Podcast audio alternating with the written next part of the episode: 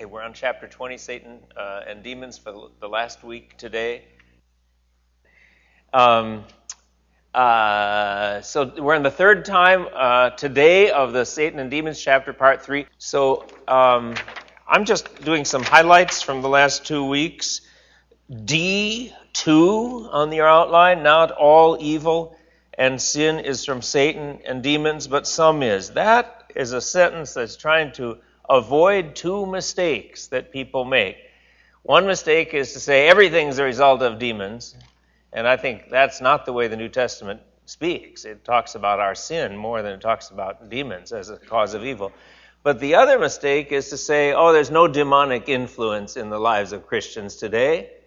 Uh, that's all for an old, uh, you know, previous generations or previous centuries. Uh, it's none of that today, and uh, and I think that's wrong too. If we say that the New Testament is an accurate picture of uh, the spiritual state of affairs in the time of the New Covenant, which is where we live. So that's that's uh, one point. point, and then E, the emphasis of the New Testament. This is Main letter D, number two, point E, the emphasis of the New Testament is not on the influence of demons, but on the sin that remains in the believer's life. Yet sinning, even by Christians, does give a foothold for some kind of demonic influence in our lives. I think Paul hints at that when he says, uh, Be angry and do not sin. Don't let the sun go down in your anger and give no opportunity uh, to the devil. And we put on the breastplate of righteousness to, that is, conduct in obedience to God's moral standards is a breastplate, kind of if we have this armor of various kinds, that, that's a protection. Uh, uh, righteous conduct is a protection against the enemy's attacks, but if we give in to sin and disobedience to God, then that and we've got holes in our armor, and uh, there is opportunity for attacks from the enemy. So we talked about that. And then under D5, that would be on the back page, Jesus gives all believers authority to rebuke demons and command them to leave. And this is where we came to the came to. Um, this is uh, th- that was the end of the review, and now we're starting these last two major points this week. Um, what we see in the life and ministry of Jesus, and I went through this earlier on the outline, is that people were amazed. They said, "What is this?" With authority or with a word, he commands the unclean spirits, and, and they depart. And so people who had been afflicted by demonic oppression or influence in their lives, all of a sudden Jesus commanded them to be gone, and pow, they were gone. And everybody's amazed that Jesus had this power, this authority, and he said, If it is by the Spirit of God that I cast out demons, then the kingdom of God has come upon you in Matthew 12. And so, um, what we see there is that when Jesus came and began his ministry, it was the breaking in of the kingdom of God, starting to undo all the evil that had happened in the world in various ways, healing people of diseases, forgiving sins, for sure, but also releasing them from this oppression or bondage or uh, imprisonment that they'd had to demonic forces in various ways in their lives. And Jesus is casting those out, driving them away. And so you see the kingdom of God just advancing and people's, people's lives being set free. And this is what, this is what the rule of God, not the rule of Satan, this is what the rule of God starts to look like in people's lives. And all of a sudden, there's a wonderful change. And so Jesus called the twelve together and gave them authority. Luke 9 1 over um, gave them power and authority over all demons and to cure diseases. Luke ten seventeen the 72 then returned with joy, saying, Lord, even the demons are subject to us in your name. so it just wasn't that it wasn't just Jesus, and it wasn't just the 12 disciples that became the apostles, but it was then 72 disciples, others that he sent out two by two to preach, and the demons were subject to them. So the authority that Jesus had, he imparted to others and um, Luke 10:19 as well to some of his disciples. I've given you authority to tread on serpents and scorpions and over all the power of the enemy. Nothing shall hurt you. And then we see this with the apostle Paul as well in Acts 16:18, for instance, in the city of Philippi, there was this soothsaying girl, and she was troubling him and interfering with his preaching of the gospel. And Paul became greatly annoyed and turned and said to the Spirit, I command you in the name of Jesus Christ to come out of her. And it came out in that very hour. So um, there was authority that Paul had. And then Paul seems to expand the idea that we have power and authority in spiritual conflict. He seems to expand that to all believers. To the church at Corinth, he says, Though we walk in the flesh, we are not waging war according to the flesh, for the weapons of our warfare are not of the flesh, but have divine power to destroy strongholds. Now, there's a there's a discussion in the commentaries what we and us and our means in 2 Corinthians, because Paul uses it a lot. But I, I think even though in a number of verses there's a primary focus on him, it seems like there's a hint that there's broader truths that apply to the whole Christian life. And I think that's true here, for instance, in 2 Corinthians. Uh, the weapons of our warfare are not of the flesh, but have divine power to destroy strongholds. What would those weapons be? They'd be prayer, the Word of God, faith, they're spiritual weapons. Praise, worship. And then um, Ephesians 6 11 to 12, there's no question at all here that this has to do with the Christian life generally. Put on the whole armor of God that you, and that means the Ephesian Christians. Now, think again, Ephesus was one of the largest cities of the ancient world. Paul ministered there three years. And so all Asia heard the word of God. And so when he's writing to Ephesus, he's writing to a very large church, and it's going to all sorts of little villages and towns in the surrounding area around Ephesus. It's just truth that applies to Christians generally. It's not just for certain per- person or certain time. This is what is true of the Christian life. And Paul says to them, and I think therefore it's the word of God, he's saying to us at Scottsdale Bible Church this morning as well, put on the whole armor of God. That you, that is, you Scottsdale Bible Church Christians, as well as Ephesians Christians, may be able to stand against the schemes of the devil. And then he says there is a conflict.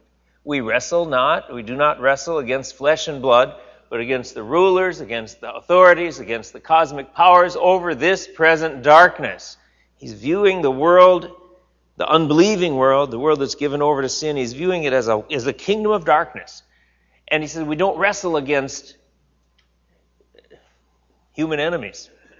I, well, he had human opponents, but he said behind that, the real opponent is these spiritual forces, the cosmic powers over this present darkness, against the spiritual forces of evil in the heavenly places. And so he's telling them, put on the whole armor of God. And then he goes on. Uh, in fact, I probably should just mention the elements of that armor because it's very applicable here in Ephesians 6. What are the components that make up the whole armor of God? Well, um, Ephesians 6:14, the belt of truth. The enemy, Satan lies. And so we are to dwell in the truth, believe the truth, speak the truth. And many times when people are under demonic oppression, they are given over to believing lies believing lies that, that alcohol is going to make them happy, that gambling is going to solve their problems, that drug addiction is going to bring them real joy. They're believing lies, not the truth, or that, whatever. Uh, and so put on the belt of truth, truth as in the Word of God and what it teaches about our life and about the world. Having put on the breastplate of righteousness, that means doing what God tells you, righteousness. And as shoes for your feet, having put on the readiness given by the gospel of peace. And so the good news of peace, peace between God and us, peace between us and others. In all circumstances, take up the shield of faith with which you can extinguish all the flaming darts of the evil one. So here, your shield that you're holding up, uh, people who saw Roman soldiers in battle array, they would know that what that shield was. The shield of faith, you quench the flaming darts of the evil one. So the darts come, and the shield of faith knocks down those darts, those attacks. I think that faith means confidence in the Lord, in His power to protect us, trusting in Him, not believing, not giving into fear, not believing, oh, these de- demons are so powerful, I can't do anything against them. Well, of course, you can't on your own, but the Lord is in you, so don't, don't panic, don't become afraid. Shield of faith. And that faith, of course, is deepened as we believe the word, read the word, believe it. The shield of faith with which you can extinguish the flaming darts of the evil one. What's the helmet? The helmet of salvation. Forgiveness of sins and relationship with the Lord. And the sword of the Spirit, which is the Word of God. That's the sword is the weapon that you use to uh, uh, uh, to offense. Yeah, it's a it's a it's a weapon that you use to attack, not just to defend.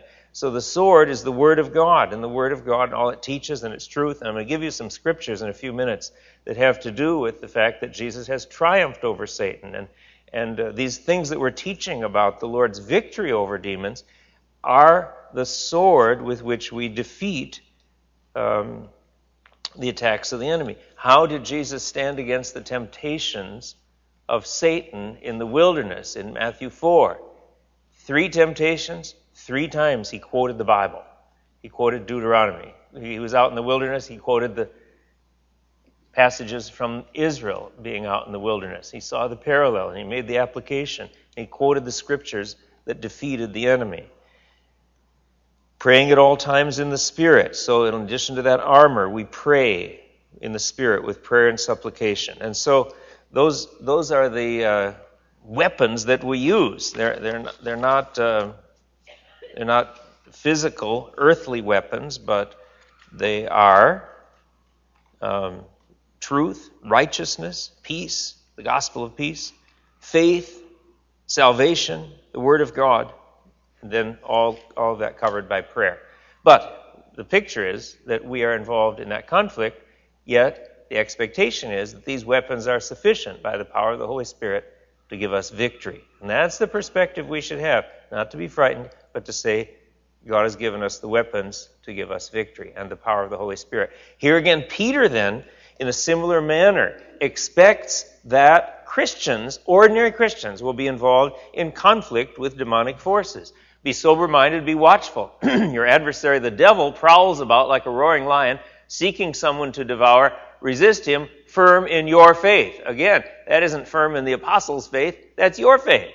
And Peter is written to hundreds of churches in uh, Pontus, Galatia, Cappadocia, Asia, and Bithynia, these regions of the Roman Empire. So again, it's a general truth teaching all Christians resist the devil, firm in your faith. He's expecting that Christians will have some struggle and will be able to stand against uh, against him. Someone mentioned to me, uh, someone who had some familiarity with what lions do. What what type of what um, uh, what what animal from a herd is the lion going to attack? The weakest one, and also it, it, it, yeah, the slowest one, John. yeah. Uh, the one that strays away from the rest of the herd, right? That's by itself. And I, I guess it's all right to make an application. You get out of fellowship with the Lord's people, stray off by yourself. You don't have the encouragement, support, the admonition, the counsel, the accountability of others. You're opening yourself up to a, to, to a roaring lion, Satan, attacking you because you're not in the protection of the fellowship of God's people. Anyway, resist him firm in your faith. And then James also, submit yourselves therefore to God, resist the devil, and he will get the victory. Is that what it says? Resist the devil, he'll fight back and make it worse for you? No, absolutely not. It says resist the devil and he will flee from you. Again, that's an assumption that Christians are going to be involved in this kind of spiritual battle. That there is a kind of warfare, there is a kind of conflict. And if we haven't experienced that, we haven't known that, I think perhaps we've been neglecting something that the Bible thinks is true. The Bible expects to be true of our Christian lives. Ephesians, 1 Peter 5, James 4, expecting this is part of the Christian life. Not the biggest part, not the only part, but part. Now, I've heard some people say, well, wait a minute, Wayne, you shouldn't say that we can command demons to leave. Doesn't Jude 9 tell us that the archangel Michael couldn't rebuke the devil? Let's look at this. Jude, uh, verses 8 to 10. Jude only has one chapter. Yet, in like manner, these people also, these people, what's the context? It's false teachers coming in and disturbing the church. These false teachers. These people also relying on their dreams, defile the flesh, reject authority. So they're, they're, they're doing all sorts of sinful things. They reject authority and they blaspheme the glorious ones. But when the archangel Michael, contending with the devil, was disputing about the body of Moses, he did not presume to pronounce a blasphemous judgment, but said, The Lord rebuke you. But these people blaspheme all they do not understand. These people, these false teachers, and they are destroyed by all that they, they like unreasoning animals, understand instinctively. Uh, it's, a, it's, a, it's a kind of a tough passage in terms of a lot of words being piled up together. But I think what's happening is that um, Michael didn't produce a, a, blasphemous judgment, that is one that's dishonoring to the Lord, and he didn't go beyond authority that God had given him, but he said, The Lord rebuke you. So I think the point is don't utter blasphemies in dealing with the, that is, things that really dishonor God in dealing with the enemy, and don't go beyond the authority that you have given. Apparently, Michael didn't have authority to rebuke Satan. But these people, they, they reject authority. They aren't subject to the authority that they're supposed to be subject to. And they're going beyond the authority that they should have. And so don't, and so it's just an accusation against them. The passage says nothing about Christians not dealing with demonic activity. It doesn't say, oh, James was wrong and Peter was wrong and Paul was wrong. We don't have conflict against demons. It doesn't say, oh, these are the things we're wrong and we shouldn't resist the devil or uh, resist him firm in your faith or war against him with the spiritual forces. It's just, it's making an argument against false teachers who are blaspheming and taking authority that they shouldn't have. And so the point is, don't t- try to take authority you don't have, but I'm just arguing from these other passages that we do have this kind of authority. Sandy? Well, and it just strikes me, it, it what it did was trigger in my heart just really praise and gratitude for what it is to be um, a blood-bought child of yep. God. That that essentially through Christ we have been given authority that an archangel doesn't have, and that certainly unbelievers don't have. Yeah.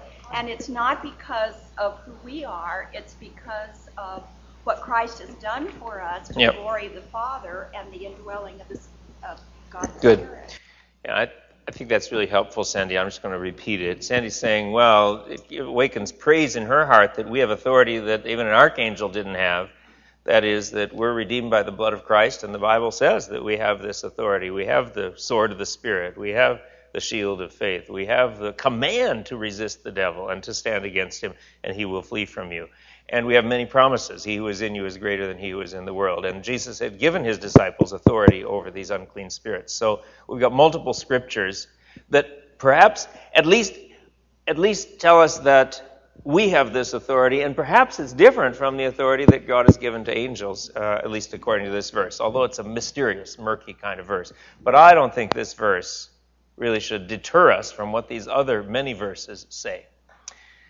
Well, B, because of Christ's death on the cross, our sins are completely forgiven and Satan has no rightful authority over us.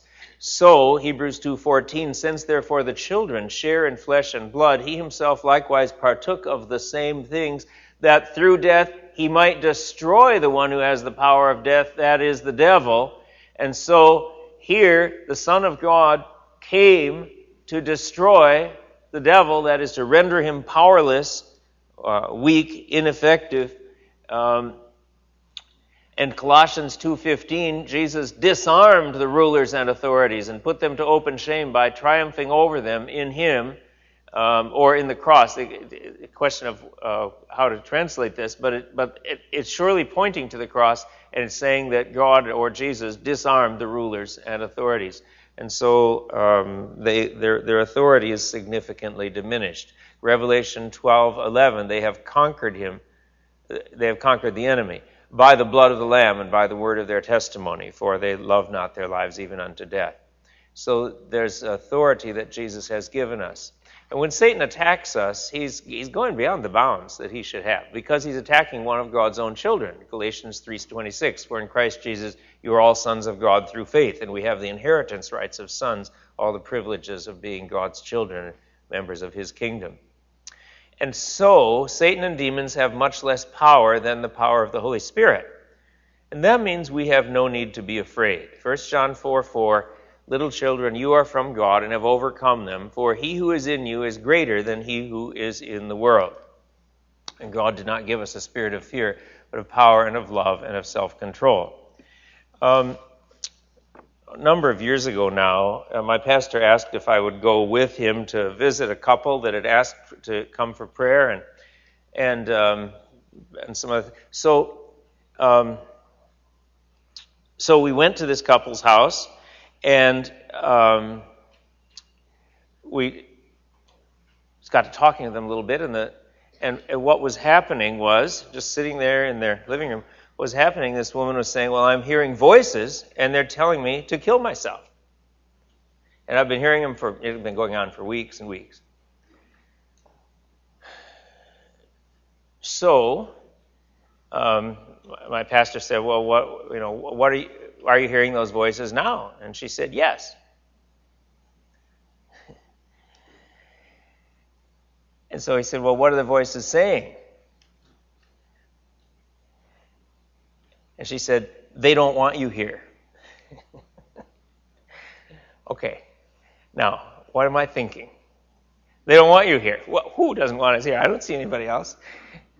But it was it was it, it was obviously demons. I mean, who else is going to tell her to kill herself? And and then that they don't want you here. And now I've got a choice. Am I going to be afraid because there demons here? Or am I going to say, He who is in you is greater than he is in the world? So as soon as she said that, I said, Good, I'm glad they don't want us here because they know they're in trouble. But that's just kind of an expression of having not being not, not being frightened, but having the shield of faith to stand in that kind of situation. God didn't give us a spirit of fear, but of power and love and self-control. Philippians 1:28. Paul's talking about the human opponents at Philippi, but I think there's a broader principle here. We should not be frightened either, not be frightened in anything by our opponents. This is a clear sign to them of their destruction, but of your salvation, and that from God. Philippians 1:28. Ephesians 6:16, the shield of faith with which you can extinguish all the flaming darts of the enemy, of the evil one. Satan, you know, it's it's like the opposing football team that isn't a good team and they know they can't beat you, but they try to do this trash talk to psych you out, to try to make you think they're a better team than, than they are. And uh, I think that's what Satan tries to do sometimes, or demons try to do. They try to frighten us or, or, or uh, make us think that they're more powerful than they are. Uh, we have the shield of faith to say, no, God's word says, he who is in you is greater than he who is in the world. It says, your, your power has been disarmed and Jesus has triumphed over you on the cross. Um, 1 John 5:18, John tends to in in 1 John there are a lot of these kind of black and white statements that are put to give um, to kind of present the truth in a very bold way. And so we know that everyone who has been born of God does not keep on sinning, but he who is born of God protects him, uh, and the evil one does not touch him. I think that means that the evil one doesn't do us permanent damage. I don't think it means that there's no attack uh, at all. There is attack, but but ultimately we're confident in the in the fact that um, there's not going to be permanent spiritual harm for us. So so we don't have to be afraid. Then the question is, why did Jesus speak directly to these unclean spirits? Why did Paul say, "I command you in the name of Jesus Christ, come out of here"? Come out of her. Why is the pattern of speaking directly to the unclean spirit rather than just praying and asking God, Lord, will you drive away any unclean spirit here? I don't think that Christians have hesitation praying, Lord, will you please drive away an unclean spirit? But, but a lot of Christians I meet think, I'm not sure that I would dare speak against an unclean spirit and say, I command you in Jesus' name to be gone. But that seems to be the pattern. Resist the devil and he will flee from you. It doesn't just say pray to God and have him drive the devil away. It says you resist the devil and he'll flee from you. You take the sword of the Spirit, that's attacking. And uh, Jesus quoted Scripture against the enemy, and so we, we use Scripture to speak to the, to the enemy. Jesus said, It is written, man shall not live by bread alone, but by every word that comes out of the mouth of God. Or again, here's another scripture. Again, it is written, You shall not put the Lord your God to the test. So Jesus is speaking right to Satan himself. And Matthew 4:10, Begone, Satan, it is written, You shall worship the Lord your God, and him only shall you serve. And so there's a pattern, and Paul's pattern. There's a pattern of speaking directly to the unclean spirit. To my mind, this is a lot like the question, why does God ask us to share the gospel with our neighbor rather than just praying, Lord, will you please save my neighbor? And never say anything to your neighbor. Why does God ask us to share the gospel with our neighbor? Why do you think? Oh, I've got the answer right there. it allows us the privilege of being involved in the spread of the kingdom of God in the world. that's good. God doesn't bring he doesn't bring about all the things in this life that he wants. He, he doesn't bring them all about just by kind of automatically granting us stuff. He has us work for our daily bread. He has us bear witness to others and share the gospel. And I think he has us speak against unclean spirits and command them to leave because it lets us be involved in the work of the kingdom. And there's a privilege in that. And that's great. And when and when you oh, I know uh, Margaret and I um, oh many years ago, seven, eight, nine, ten, at least years ago, went and uh, met with someone to pray, and uh, she, uh, she, and her husband asked us to come over. She had been having migraine headaches for, I think, for years, and there was a bad attack, and we prayed. And as we got to talk, she, she thought, and we thought, there, there was a demonic component here as well. And so I just said, Well, do you think there's some kind of evil spiritual influence here. Yeah, she did, and they felt that. Well, would you mind if I just command it to leave? Okay, that's fine. And so I just said, well, now, now, now, just um, will you l- just look me in the eyes so that I, I, wanted, I wanted her to look at me. Um, I'm not sure why. I can't quite defend that from Scripture, but it's. But then I said, I'm not going to be speaking to you. I'm going to be speaking to the demon. And then I just, and then I just said, you unclean spirit causing this pain, be gone in the name of Jesus. Now, maybe I said it twice. I don't know. I can't remember. And the Lord took away the pain. And we saw her many, many years later, and she hadn't had any recurrence. It hadn't come back. Or maybe one other time, began to come back in the evening one time, and she just commanded it to be gone herself. And it was gone. And then for you, well, now, there's a joy in that, isn't there? You just say, Thank you, Lord. Thank you, Lord, that she's set free. Now, I'm not saying that all migraine headaches are caused by demons, but it seemed like that one was. Or at least there was a demonic component. Now, we also prayed, and if there was just a physical component to those headaches, something to do with the blood flow in her head or something like that, then we asked the Lord to heal that too, because I think there can be you know, a combination of things, and I don't know how to sort that out. But that's there's a joy in that to be, to be involved in that kind of ministry. Another analogy I heard from Tim Warner. Tim was the um, missions department chairman at Trinity Evangelical Divinity School when I taught there in Illinois. And, and Dr. Warner and his wife Eleanor, longtime missionaries with the, the missionary church out at Fort Wayne, Indiana. And then he came on the faculty at Trinity. And he taught on this. And he said, you know, it's sort of like a wise parent who doesn't go out and settle every playground dispute for his parents, or uh, for, for his children, um, but kind of lets the kids work it out themselves. And uh, God lets us work out some of these things ourselves, and, uh, and it strengthens our faith. So I think that God does tell us that we have authority to do this. So it seems to me that, for instance, in a case of unusually strong uh, sinful emotions, it's appropriate to say something like this. Uh,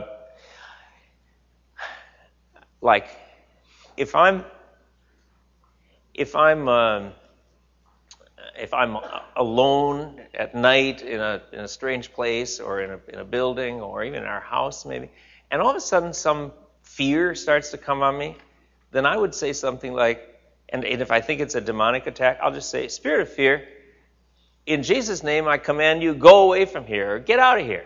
Don't return. I just say it like that. And usually that deals with it. Um, and uh, I think that that's what is involved in this wrestling and waging war. We don't wrestle against flesh and blood, uh, but against the authorities, spiritual forces of evil. Uh, we walk in the flesh, but we are not waging war according to the flesh.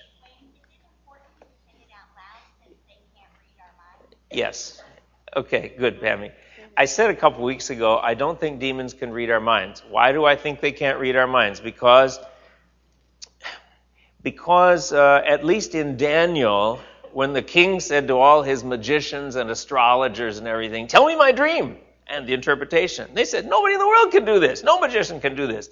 And, and, but Daniel said, But there's a God in heaven, and he can do this. So I think that that's evidence that that demons can't read our minds. We don't need to worry about that. Only God knows what's going on. Jesus knew people's hearts, knew what they were thinking. So, yeah, I think it's important to say it out loud.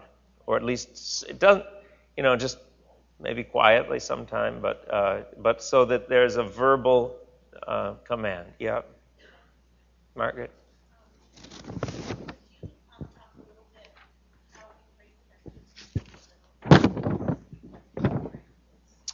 Yeah, okay. Let me just see here.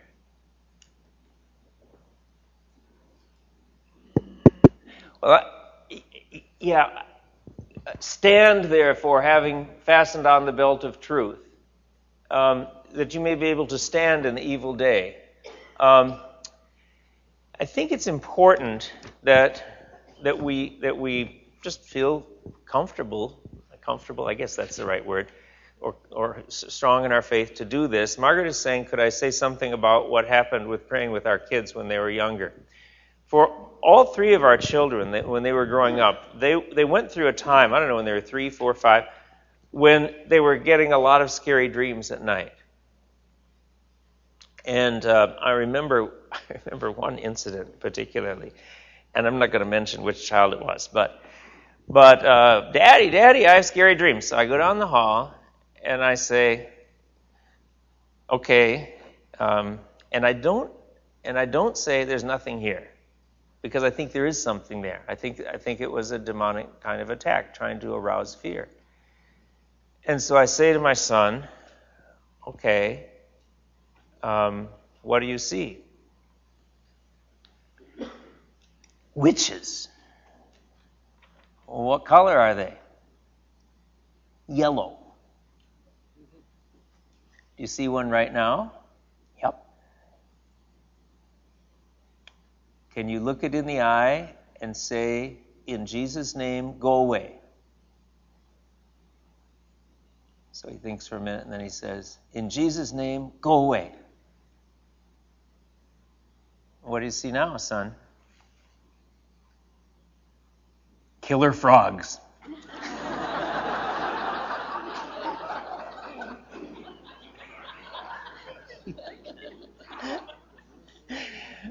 Okay, do you see killer frogs right now? Yeah.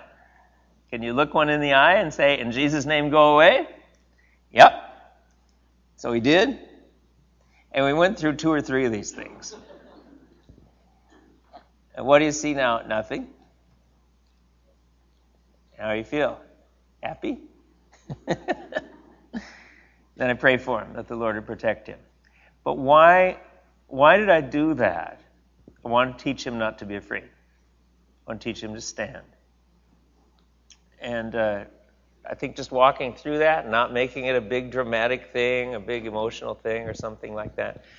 I I went to visit uh, a church. It was a church in Wisconsin one time, and uh, speaking over the weekend. After I spoke at this one conference two or three times, this uh, this couple came and and they said, "Look, would you pray? Uh, would you pray for um, would you pray for my wife in this situation? And there was a physical problem that she'd been having. And I said, sure. So we just went off to a side so it wouldn't be troubled. And it was at some kind of country club or something. So they had a side room over there where they're having this conference. And so, so she came, her husband, and a friend of theirs. And and I said, sure. So so the four of us were there. And so we prayed for a minute, and then and then I asked her, just inquired, and it seemed to me like there was a demonic attack again. And so I just went through that same thing, and I, and I said, okay, and, and I got her permission, and so it wasn't frightening to her. I said, in Jesus' name, be gone from her now. And then we prayed that the Lord would heal the physical affliction that she had. And and it, and the, the friend that was there, this guy that was there, said, Is that all? And he had come from another church, another denomination, I won't tell you that, where casting out of demons was this really loud shouting and it went on for hours, and I'm exaggerating maybe, but, but it was really long and drawn out, and I just don't think that's the picture of Jesus casting out demons with the word. And so, um, so he just said, Is that all? Well, I learned later he was a physician, and he'd been trying to treat her for this ailment, and after that, just a few minutes of prayer time, it was gone. And so I was so thankful. And a pastor came back to me three or four years later and said, Oh, you know, this family in our church is so thankful for just that few minutes that you spent. Well, it was the just it was having confidence in the Word of God that this is what God commands us to do, and just doing it. And the Lord um, gave good results. So thanks, Margaret. For, um, times of intercessory prayer may include an element of verbal rebuke to demonic forces that may be a component in situations for which we are praying. And now I'm, I put, you see the word may in there? And may, that means I'm a little unsure about this, but I think it's right. Just to be honest with you. But we had another situation with one of our sons where there was a behavior problem that just hadn't responded to discipline and it hadn't responded to prayer and hadn't responded to counsel and it was re- Margaret and I just didn't know what to do. It was a te- it was a bad temper actually, um, and one day in my private prayer time down the basement in my study, where nobody else was around and our son was off at high school, I, I just said, You, you evil spirit, you spirit of anger and bad temper in, I won't say which son, I command you to be gone from him in Jesus' name. I just did that two or three days in a row in my private devotional time. I didn't tell anybody. But all of a sudden, we started to notice a change. So somehow, I don't know, the sound waves went a long distance or something. Somehow, I think it, it sent the demon away that was aggravating this problem of bad temper. And um, the problem's gone, right? this is 20, I don't know how many years later. So, um, so I think even at a distance, somehow this sometimes works but I don't have a specific verse for that, okay? I'm just telling you. Um, appropriate use of the Christian spiritual authority and ministry to other people. So now, uh, just some pointers here. It seems important not to frighten people by talking glibly about an area familiar to us but frightening to others. God is not a God of confusion, but of peace. Paul said that should be 1 Corinthians 14:33 on your outline, not just 3. 14:33. Um, okay, so we're talking about this. We've been talking about this for three weeks. It's a strange area to some people. And then you go out and somebody asks for prayer and you say, oh, there's a demon there. And, and all of a sudden, oh man, people are really frightened. So I'd be very cautious about that. And I, I even am careful about using the word demon if I'm not sure where the person is. I would say, you know, if I if I'm if I'm thinking maybe there's a demonic component, I'll say, you know, do you think there's some evil spiritual influence here or some negative or harmful spiritual influence? And sometimes the person will say, no, I don't think so. But it's surprising how often people say, I've wondered about that for years. If there's some demonic thing here. And all of a sudden, it, re- it frees the person to say, yeah, I think it is. Well, then I would say, would it be okay with you if I just commanded it to leave? And I think a reflection of our faith in the Lord and faith in His Word is again, not to make it a dramatic, emotional thing, but just kind of a this is the way life is, and this is the way the world is, and this is the way the spiritual reality of the world is that God gives us authority in this area. But I'd get permission from the person, and then the person must want to be free from this. There was a situation, again, where I was with some, some Christians, and um, see if I can disguise this so don't, don't give it away. It wasn't here in this area. But Mm-hmm. It was, again, a pastor, and um, and some other uh, mature Christians. And a woman had been having some difficulties uh, that she thought were demonically related, and so and so a group of us was there ministering to her, and and we commanded this demon to release her, and she actually started to have trouble breathing. She was going, and and so either I or the pastor, I can't remember, commanded again, release her and come out of her. So it, it, it didn't work. And so we just kind of read some scripture and prayed for her, and her breathing calmed down, and we just let it go. But it looked like there was a struggle, like this thing was kind of struggling. But I found out later that the pastor hadn't told us there was a continuing problem of marital unfaithfulness on her part. There was sin in her life, and she wasn't willing to give it up. Hmm. And so the demon had a foothold. And so I think it's important that that if you sense there's some, some disobedience or some sin, say, Are you willing to renounce that now in Jesus' name? In fact, and say out loud, I renounce this sin in the name of Jesus, and Lord, will you forgive me? So that the person wants to be free. She didn't want to be free, so we were just to, it was just going to be a mess. And so we just stopped. If given permission, if the person says, yeah, it's all right, then I think a brief command should be spoken aloud telling the spirits to leave. I don't think it has to be dramatic or emotionally charged, but it's it's with authority. It's like the same kind of voice you'd use to chase away a stray dog, uh, or some, you know, uh, from your from your backyard. It's uh, be gone, get out of here. You know, you're not, you don't belong here. Now be gone. And so, um, and that's maybe even louder than I, I don't know. But uh, that evening they brought to him many who were oppressed with demons, and he cast out the spirits with a word and healed those who were sick. The power comes not from our words, but from the Holy Spirit. If it's by the Spirit of God that I cast out demons, then the kingdom of God has come upon you. Focus not on the demon, but on the person being ministered to and the truths of the Bible that need to be believed, affirmed, or believed. Uh, we take um, the belt of truth. The belt of truth. Is it true that you've been forgiven by Jesus? Then does this does this accusing spirit have any right to accuse you? No. So you're focusing on the truth of the Bible and the person uh, himself or herself. Uh, the sword of the Spirit, the Word of God, and use Scripture that is appropriate. Um, it's important that believers not become overly curious about demonic conflict. I'm teaching on this because I think it's part of what the Bible teaches.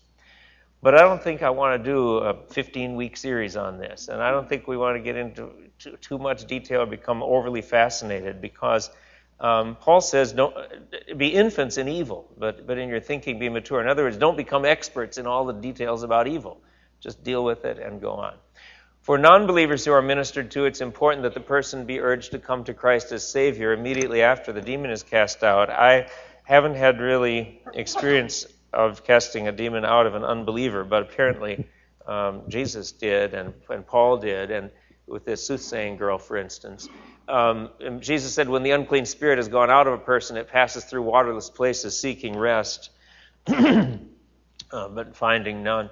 And then it says, I'll return to the house from which I came. And it, it, verse 45, it goes and brings with it seven other spirits more evil than itself. And so it's important that the Holy Spirit come into the person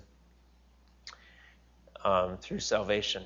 And then effectiveness in difficult cases of demonic influence may be related to our own spiritual condition. Though Jesus had given his disciples authority, um, there was a time when they couldn't cast out a demon.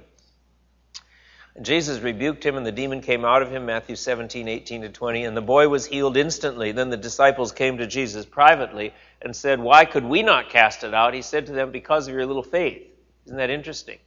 For truly I say to you, if you have faith like a grain of mustard seed, you will say this mountain, Move from here to there.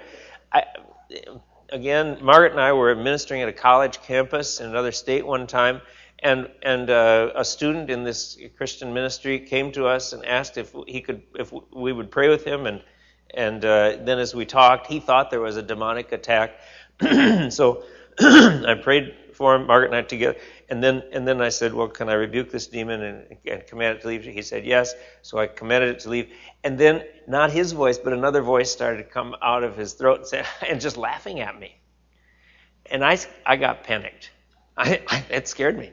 And so, uh, and so I tried to command it again, but, but, but nothing happened. It was just, I'm telling you all these failures. But, but I, I think what happened was I lost my faith.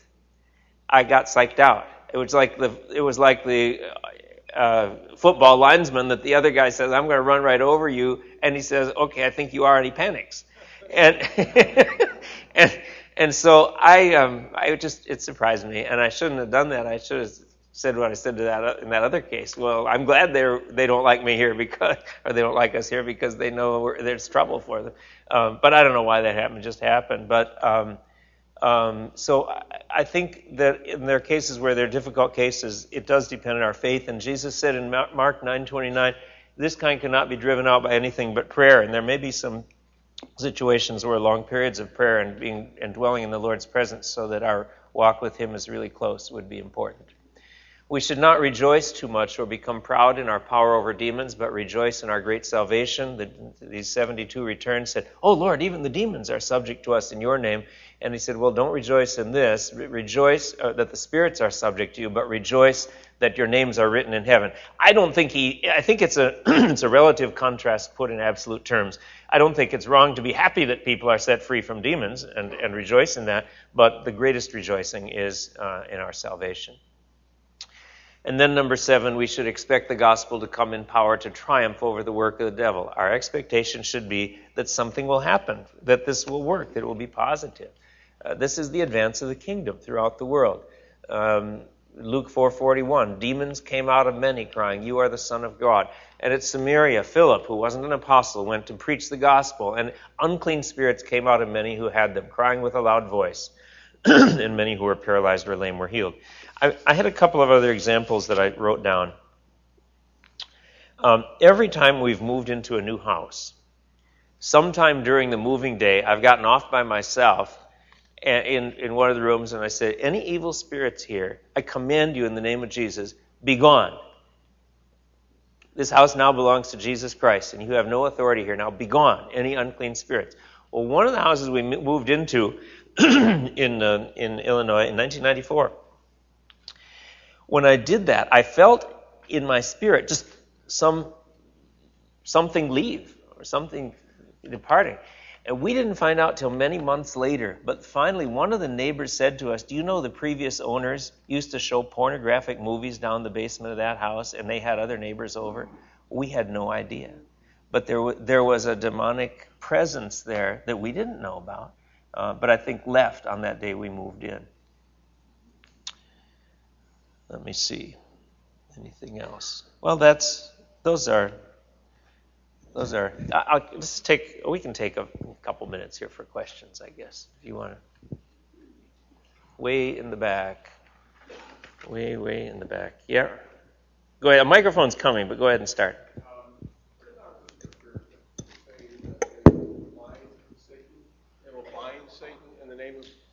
Christ people use that scripture about binding Satan. Is that not, you hadn't mentioned that, and I just wondered, is that not to be used properly? Or? Um, yeah, um, binding Satan. I, um, there is a passage in, is this me or what is this?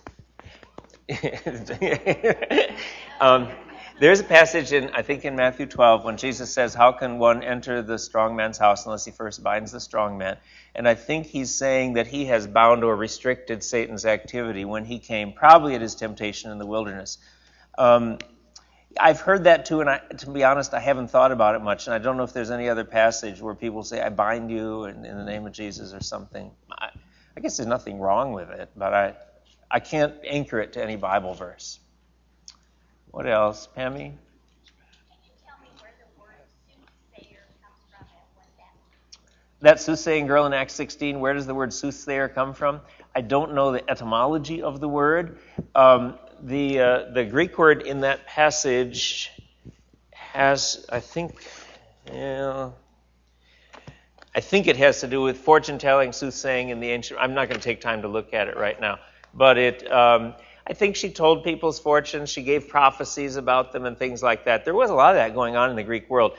And it was that these demons knew some true things about people's lives just by observing them. And so they were able to be amazed at that. But of course, All, and you get that in witch doctors. You get that in, in tribal religions. You get it in palm readers and horoscope people. Uh, you know, uh, just go out in the marketplace today, out in the world today. There are palm readers and fortune tellers and Ouija boards. I think there is some uh, spiritual, uh, demonic reality to that, and so they can amaze people. But the result is always harmful.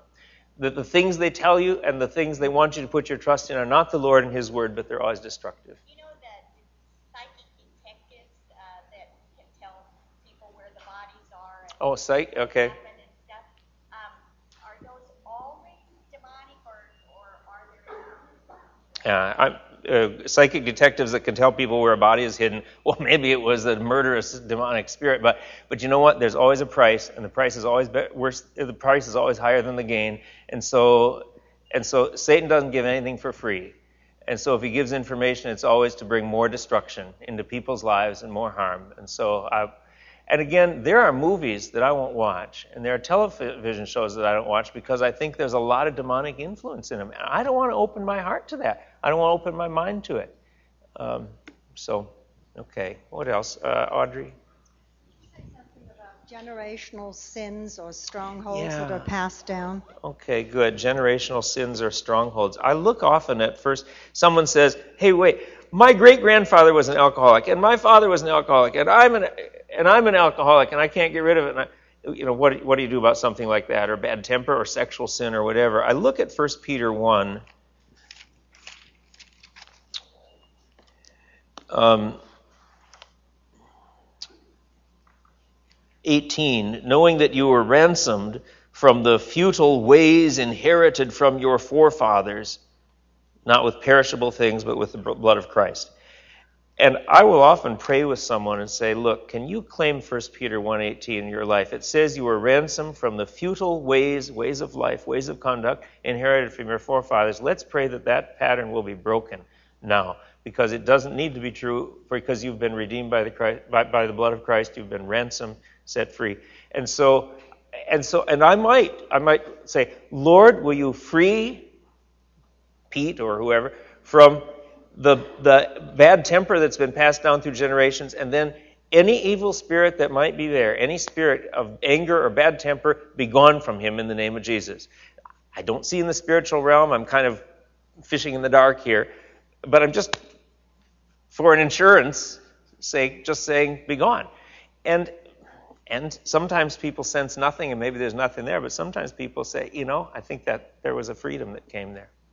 So, yep. Also, when you were praying for your son and uh, you saw improvement, do you think that was because he was under your umbrella of protection? Oh, was it because uh, my son was under the parents' umbrella of protection? Yeah, but I think there was faith in his heart too, in Jesus, that he had already trusted. I am nervous about going beyond the time, even though um, I realize nobody in here. We've got a worship service in 15 minutes. So let me, Margaret, one last one. What? Julie? Hi. Um, I really appreciate what you said about um, getting permission Yep. and um, also speaking directly to the demon. And I was wondering if, um, in cases where someone is demonized to the point that they're not really able to communicate with you, Ah, like the person can't communicate Yeah, with you, yeah. and you can't get permission from Yeah, them, in then that go- case, would you sure. Oh, sure. speak I just- directly or would you pray or what would you do? No, I'd do both. I al- I'd always pray and speak directly, and if you can't get permission, then you can speak and see what happens. Um, I, that'd be a very hard case, and I haven't I haven't dealt with something like that. But. Okay, the only person. Oh, Noni, you. I, I can wait. No, you get privilege here.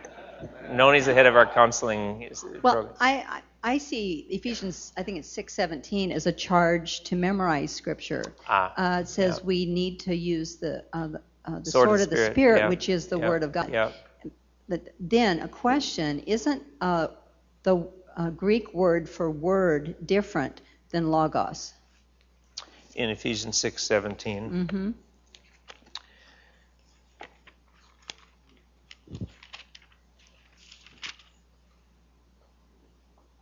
It's Rhema, um, which does, there, we use, Rhema and Logos are overlapping, but Rhema does tend to put emphasis on the spoken uh, more on the spoken or written word sometimes. Um, I think that you could make an argument. There's a there's a nuance there that would lean toward speaking it. I wouldn't make an absolute case, but but but Rhema gives you more ground to stand on there. yeah, thanks. So say it. Speak the word of God. Let's pray.